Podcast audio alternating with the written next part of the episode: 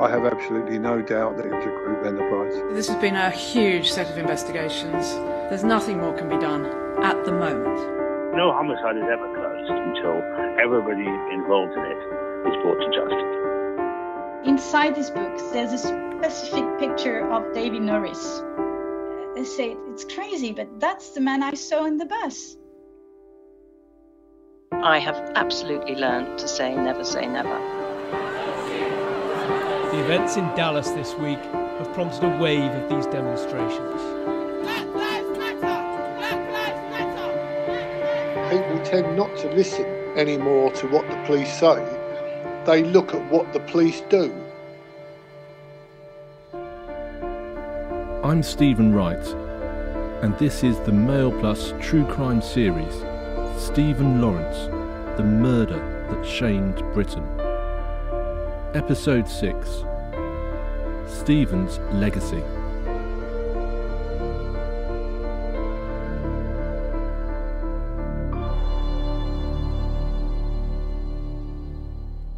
In January twenty twelve, Alexandra Marie felt a sense of quiet satisfaction. Nearly nineteen years after she had witnessed the murder of Stephen Lawrence, she had flown to London from her native France to be a prosecution witness in the trial of two men belatedly convicted of killing him. But could Gary Dobson and David Norris have been found guilty earlier? When Alex gave evidence at the Old Bailey, the defendants sitting in the dock were two smartly dressed middle-aged men. Norris, in particular, had aged a lot over the years and didn't resemble his appearance from back in nineteen ninety-three, when he was a notorious teenage thug. Months after D C I Clive Driscoll and his team had secured murder convictions, Alex was leafing through a book on the Lawrence case when she saw a picture of a menacing-looking Norris from the nineteen nineties. Inside these books, there's a specific picture of David Norris, who he looks very aggressive with bad teeth. I was alone at home, and I, my heart started to beat, but like never, as never. And I was shivering. I said, what is that? What is that? That's the man, that's the man. And I was getting crazy on my own. I said, it's crazy, but that's the man I saw in the bus. The moment Alex saw the photo of David Norris, she knew he was the man with the bad teeth who'd made her feel so uneasy all those years ago. Out of breath as he boarded a bus moments after Stephen's murder. Even though she told the police the man was suspicious, she was not asked to attend an I D parade of suspects. Norris was initially arrested just two weeks after Stephen's murder, but a lack of evidence meant he didn't go on trial until eighteen years later. Alex, you might have picked him out back in nineteen ninety-three if you had been invited to an identity parade. Nobody told me that there were there was an I D parade. So it's just a long time afterwards that I, I, I knew that. And I was very surprised, and I asked the question, why didn't you ask me to come?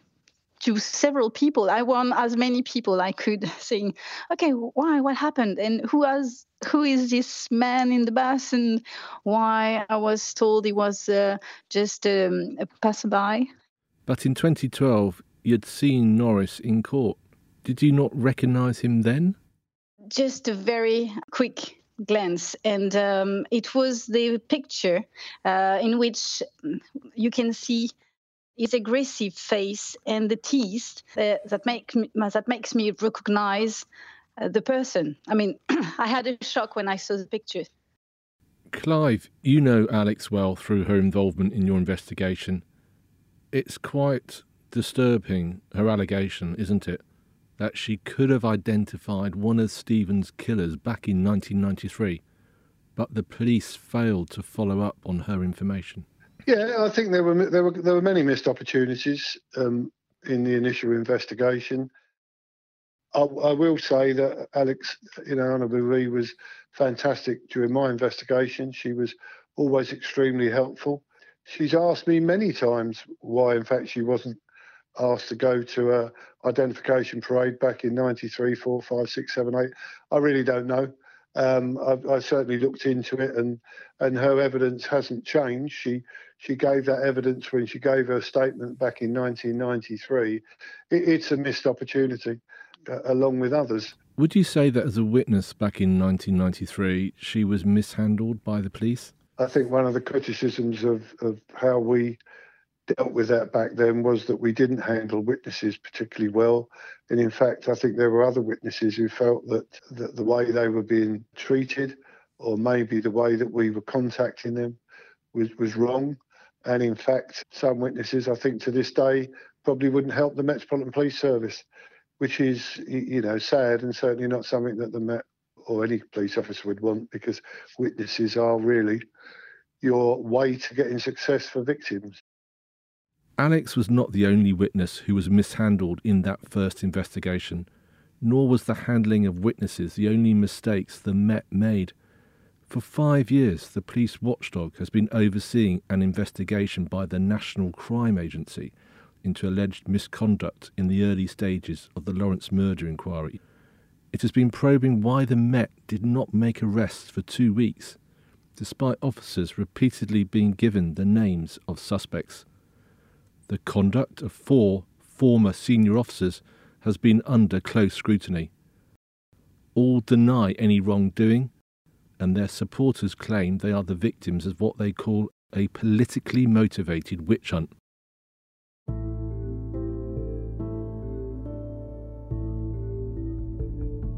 Jack Straw was Home Secretary in the late nineties and was ultimately responsible for the Metropolitan Police and instigated the public inquiry into Stephen's murder. Despite the litany of blunders made by investigating officers and their superiors, not a single person in the police has been held accountable for the Lawrence case. That's quite shocking, isn't it? No, it is shocking, but partly to do with the defects in the police discipline system. They're not perfect now, but I mean, one of the things I did was to establish the Independent Police Commission, which now has a, a new name, but essentially any serious complaint against the police is subject to wholly independent investigation. And that alone, for the fact that decisions made by chief constables, for example, can be subject to ongoing and contemporary investigation by an outside body, changes how the police think about their accountability. As well as the alleged misconduct in the initial Lawrence murder investigation, it was claimed in twenty thirteen, the year after the trial of Dobson and Norris, that the Met had used undercover officers to spy on the Lawrence family and their supporters in the aftermath of Stephen's death. On a Channel four Dispatches programme, a former undercover policeman, Peter Francis, spoke about his mission to find out what he called disinformation to use against the Lawrences. The family liaison officer who was in the Stephen Lawrence's house was taking all the details of all the family members who were there, all the visitors who actually gave their details, and we were asked to comment on these individuals, whether or not, in their words, they were politicos or who they were. Stephen's family were devastated by the allegations, which are the subject of an ongoing wider public inquiry into undercover policing. Doreen Lawrence says this revelation hurts more than all the evidence of injustice and incompetence she's fought to expose. And I can't see the sense of why they had to do that. They haven't been able to explain to me the reason. These are absolutely dreadful allegations, and one can only think of the Lawrence family, who suffered so much from the loss of their son and now suffer again hearing that potentially the police that were meant to be helping them were actually undermining them. That and the N C A inquiry into alleged misconduct in the initial murder inquiry shows just how toxic the Lawrence case remains, even twenty-seven years later.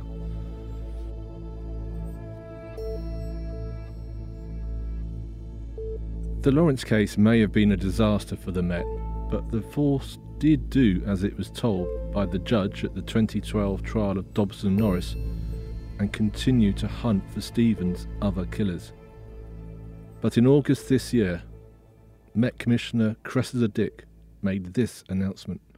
This has been a huge set of investigations, uh, five major investigations over the years, reviewed seventeen times, uh, and in the last phase, which is since twenty fourteen, uh, we've been using every overt and covert technique available to us. Uh, but we've come to the view right now that there are no viable lines of inquiry. There's nothing more can be done at the moment. The Met had investigated the murder for a total of twenty-seven years, but they had simply run out of leads. Clive, you were the D C I who led the successful investigation which resulted in murder convictions back in twenty twelve. How did you feel when you heard the news? I felt very sorry for the family, because I know they still feel that they haven't received complete justice. And well, I have to say that I think it's very difficult for them to believe the Metropolitan Police Service when they say they've done everything. Certainly, the one thing, you know, that they are united on is that they all felt that they hadn't been kept informed. But without knowing what they've done or what they haven't done, you know, it's very difficult to comment on whether it's the correct decision. But I, I certainly know that it's very difficult for the family to, to actually believe that the Met has done one, everything it, it could do, but two, what it said it's actually done. So is that it for the Lawrence investigation? Is there any chance that more people could be held responsible for Stephen's murder? Nazir Afzal is a former senior lawyer at the Crown Prosecution Service. No homicide is ever closed. No invest, homicide investigation is ever closed until everybody involved in it is brought to justice. We know for a fact, as the Daily Mail quite rightly pointed out, there were a number of men involved in the attack on Stephen Lawrence. It wasn't just Dobson and Norris. They, you know, it wasn't two, there was five, maybe six. And the fact that there are still three or four, potentially, men who have not had their day in court, who have not had evidence put before a jury, is something that leaves a really bad taste in the mouth. As it, as it stands, there's still insufficient evidence to prosecute anybody else. But, you know, I'm a very optimistic person, as I was back in ninety-three, and I will be again. I don't think that's the end of it. I think at some point, sometime, and, you know, I've prosecuted cases that would wait twenty years before somebody eventually admitted their crime. You know, there will come a time that somebody else is brought to justice, but the police clearly within their rights. And, and I, I think it must be their duty to keep trying to do that. Clive, do you have any doubt that there are more people out there who are guilty of the murder of Stephen Lawrence? They're all as involved and as guilty as the others, because they all knew each other. You know, they knew that violence would be used. So no, I have absolutely no doubt that it was a group enterprise. But no one else has been convicted. Clive, you left the force in twenty fourteen. The investigation continued after you left, but no one's really come forward with vital information, and Dobson and Norris have remained silent. There does seem to have been a bond of silence in the gang originally suspected of Stephen's murder, that they wouldn't grass each other up. They've been a very tight unit since uh, twenty-second of April nineteen ninety-three, you know, so I never personally felt, from what I knew, from what I read, from what I understood, I never personally felt that they would be running towards me to help me be successful in a prosecution. From what you know about the case, what were the dynamics in that gang? You spent several years investigating Stephen's murder, irrespective of any subsequent convictions. And it must be made clear here that those not convicted of Stephen's murder maintained their innocence. Was there a leader? Was there an alpha male in that group? Do you know, I think that's a, a, an excellent question, actually, because I think the leader changed. In that dynamics, I always personally felt that Mister Norris was probably the one that was, um, even though he was probably the younger, he was the one that pushed himself forward. But generally speaking, I think that maybe it probably was referred to locally as the A-Court gang. And, uh, and I think so, therefore, that you know, Mister Jamie Acourt and Mister Neil Acourt, they would probably be the ones that, certainly in in the in that area, the Wellall Road area, I think people would have looked at them as being the, the dominant members of that group of people. People have said that Dobson may have been a weak link in that group, that he was the best hope of gaining intelligence on the other members of the gang. What do you think of that? I, I could never understand that people possibly uh, looked to him as, as anything other than what he was, which was a violent young man. Uh, I, I, for re I can't answer that because I, I know I've read reams within the police investigation that, that somehow he was the weak link. I, I looked at them as quite a, quite a tight unit, really. For whatever reason, they stuck together and, and you know, I didn't look at any of them as being a someone that might come and help me, that's for sure. And plus the fact, anybody who watches that quite harrowing video that was taken of them in Mister Dobson's flat, you, you couldn't say that any one of them was someone that you would have thought you'd been able to talk to on a one-to-one basis and maybe win them over. You refer to Dobson and Norris as Mister Dobson and Mister Norris. A lot of people out there would just regard them as racist scum. Can you explain why you afford them that? Because the police are the good guys. We must never, ever go down to a level which we look like the bad guys. Mister Norris and Mister Dobson are people who, in my opinion, committed a grave offence and are racist. But they are Mister Dobson and Mister Norris because the police are the good guys. We have standards, and certainly my team had standards. And in fact, we will never drop below those standards. So being respectful is one of them.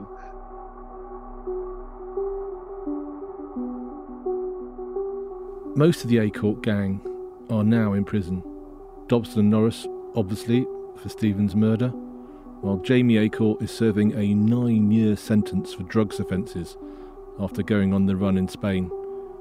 His brother Neil is back on the streets after being handed a six-year term in twenty seventeen for his part in a drugs conspiracy.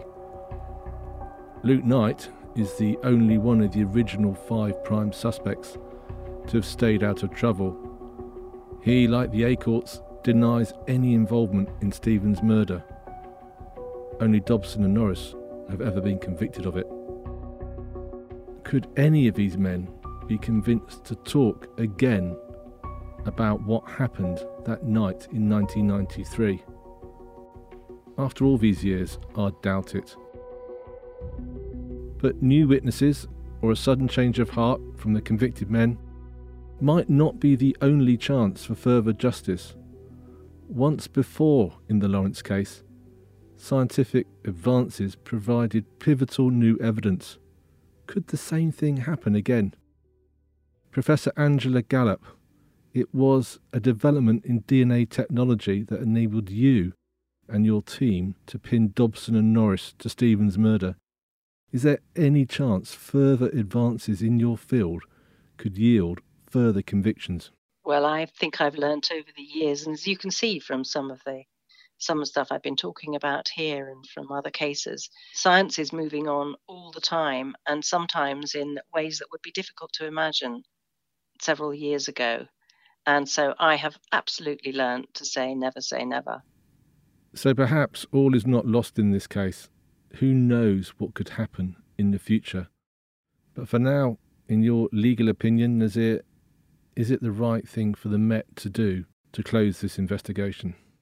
Yeah, absolutely. The inquiry is never closed, but it's just inactive. I think this is the language they've used, which means if information does come to their attention, they will act upon it, but they're not going to proactively seek it. And I think that's, that's a pretty decent thing to do at this time. I have little doubt that the Met continues to feel a sense of corporate guilt over the Lawrence case, which would have made it particularly difficult to shelve the inquiry. Over the years, it has cost many hard-earned reputations and tens of millions of pounds, and there continues to be repercussions from it. It is a case which continues to cause consternation and sometimes panic in the higher echelons of the force. As Clive mentioned, the Lawrence family still find it hard to trust officers have done everything they can to achieve complete justice. The issues of racism in the Lawrence case are still relevant for the Met today.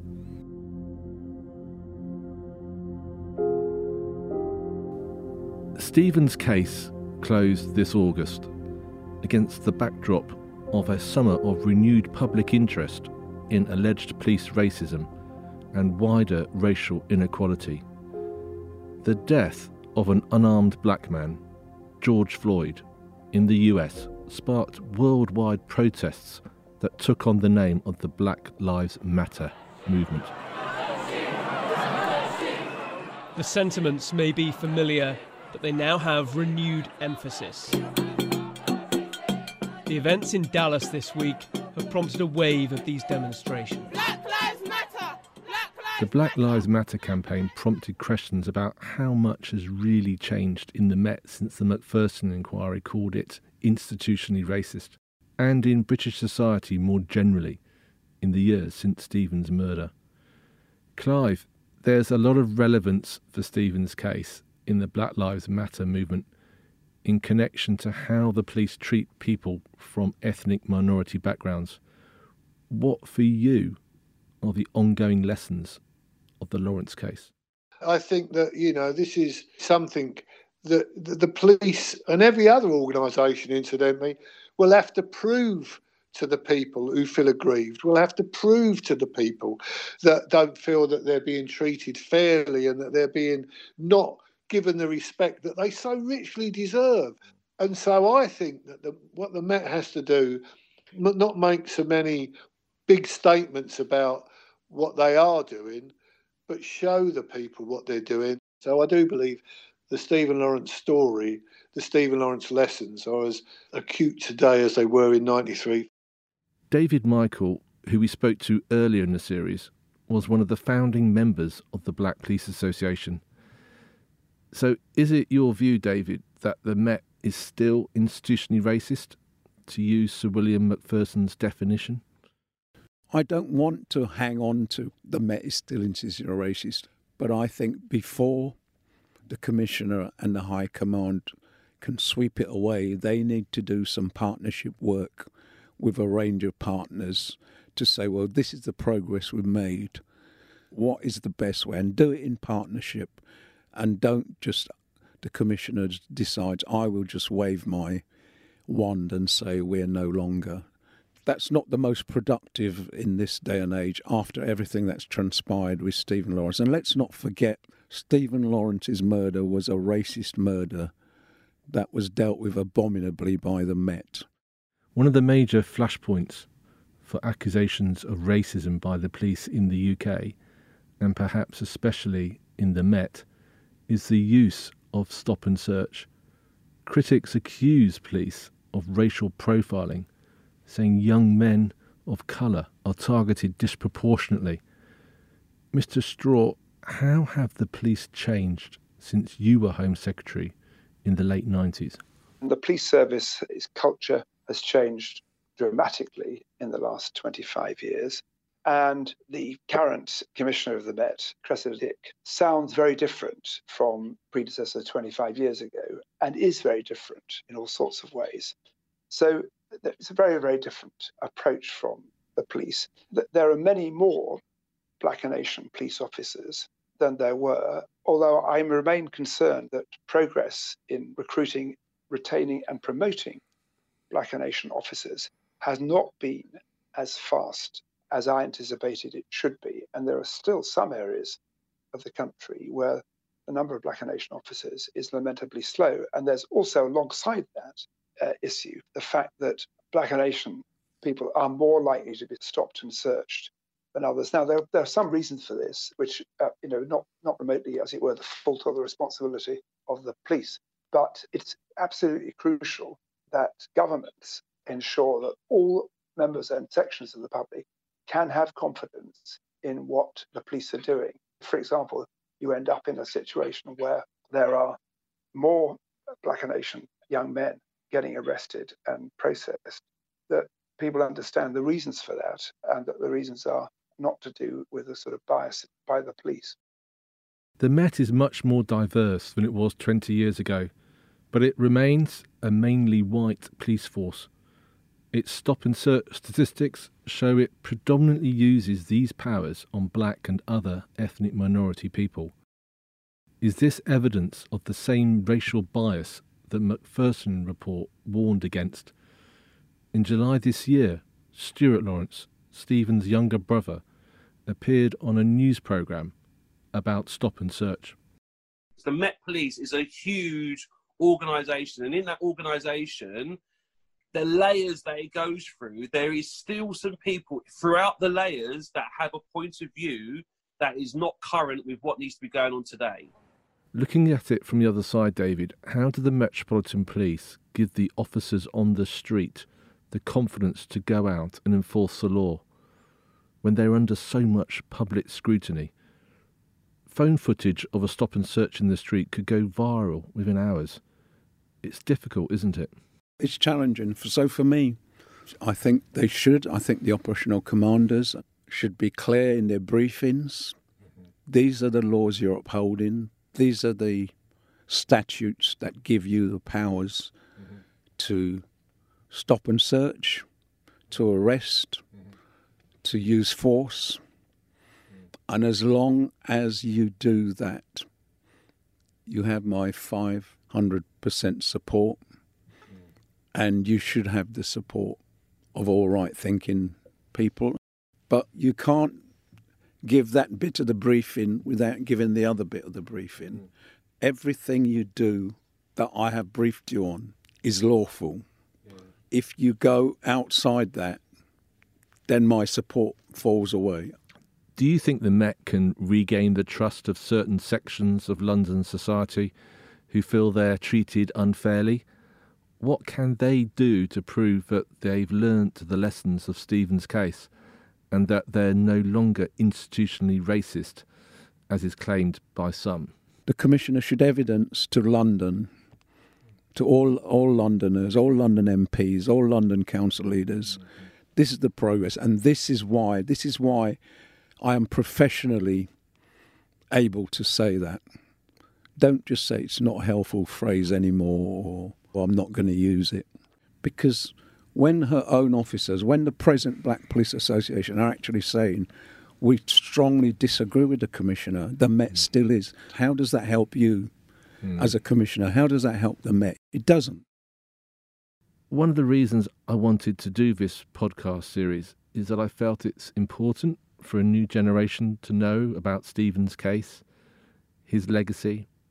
That's obviously been given renewed poignancy this summer because of the Black Lives Matter campaign.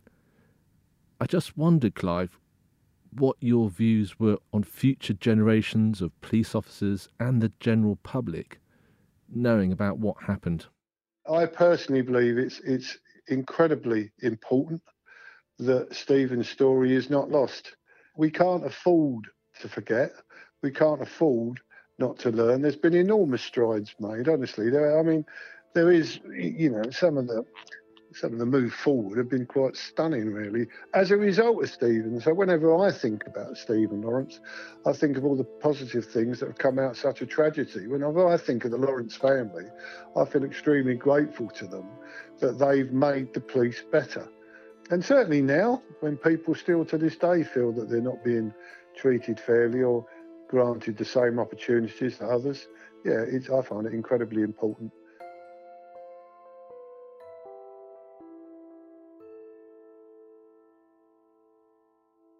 The legacy of Stephen's murder continues to this day for Alexandra Marie. Her life has been changed forever by witnessing his death. For her, the last twenty-seven years have been a journey of self-discovery and intense, undiminished interest in the issue of racism.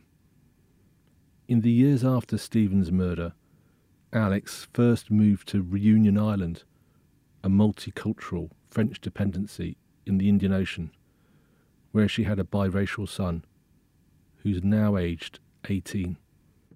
In Reunion Island, what was wonderful is that you had all kinds of people. You had black, you had mixed, you had Chinese, Indian people. So that was really, really great because they weren't racism. So it was an ideal island. Everybody was living together in harmony, and you know, and that was wonderful for me. And while you were there, you took a particular interest in post-apartheid South Africa. Yes, that's right. And so I studied um, uh, South African politics, and I did um, what we call a maîtrise, um, in English exam, so about South African politics. Alex later spent some time in South Africa before eventually returning to her native France. Alex, when did you realise the true impact witnessing Stephen's death had had on you? The time of the trial in two thousand eleven, that was the most difficult, in fact, for me. Because I, I then realized that the impact it had on my life. It had taken that long for you to realize, maybe through therapy or other... Yes, because I understood that I had a post-trauma, um, how do you say, uh, a post-trauma disorder. Yep. And I had um, what we call amnesia. And it's just uh, at the time of the trial when I was able to read um, testimony uh, again, that all the, my memory uh, came again. And that was uh, like a shock. And then I was so uh, disturbed uh, that my I had to take a week off from work because I was always crying. Can I just ask you what you've told your own son about Stephen's murder? Because I think he did go to the twentieth anniversary memorial service with you. What have you told him about what happened to you? I had to explain to him um, that I was uh, in, involved um, in, in the case uh, in uh, two thousand eleven when I had to go to London. And so I had to explain why I had to leave, because he was um, nine years old at the time. And then, uh, so that was really um, disturbing for him, because he was asking a, a lot of questions, and uh, he was uh, quite destabilized. And um, so I that's why I took him uh, for the twentieth anniversary to explain more uh, about the story. And, um, well, he he knows that he, it was really... It had a great impact on my life, but I tried to protect him because I didn't want him, for example, now I, he's eighteen. And sometimes I stop myself from thinking, okay, your son is a mixed race person, so but don't be scared. Nothing will happen to him. Uh, but I'm getting nervous sometimes because obviously I think about Stephen, who was eighteen. But I don't want that my son feels my fears, really. At that memorial service in twenty thirteen, you did finally meet Dwayne Brooks, didn't you? How important was that for you? That was very, very emotional. And I was, I would, I was just um, so happy that he was alive, and I had the opportunity to introduce him to my mixed race son, and uh, that we were alive. And it was a very, very powerful, one of the most powerful moments in my life. And we took a picture um, together with my son.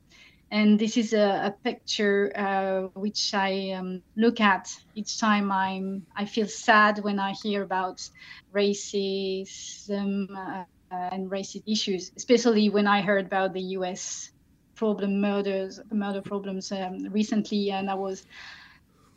Yes, watching this picture and said, oh, wow, this is this is good. We were gathered to, in and alive and uh, able to share friendship. It really is as if ten seconds have altered the course of your life, Alex. How would you describe the impact that night has had on you? It has changed my life because I then um, tried to repair something which... Um, did not belong to me. At the beginning, I had no link with race issues. I had no problems with that. And then it has become the, the main point in my life. Afterwards, it has taken me to, to places where I shouldn't have gone. And because of that, I put myself uh, into danger. And um, since the, the murder, I've never felt uh, secure, safe anywhere. Because I knew that, yes, you can be just waiting for a bus and suddenly from nowhere, someone comes and kills someone else. And that's, that's real. It's not something I watched on T V. The only person I, I was able to talk to about the, the case and my pain was Stephen himself. And I wrote him uh, books and books because it was like he was like my imaginary friend. Uh, I wrote songs for him. Uh, I knew that he enjoyed running, so and I was and I ran myself. So sometimes I was running and said, "Oh, that's for you, Stephen." For some time, uh, I really was in that mood of writing to him and uh, to heal myself. Now I'm I try not to think too much about him, and um, but I sometimes feel the need to, uh, to talk to a specialist, and then we go back to the trauma of the murder, and then I try again. The specialist says that as long as I'm not comfortable, it's not healed. The day I will be able to think about the murder without being too emotional, I will be all right. But still, twenty-seven years after, it's still not the case. And when I see racism on T V, it makes me cry. When I see people being killed, I cry. And uh, the the last time I heard about what happened in the U S, I just cried like a baby. It's still, it's so painful.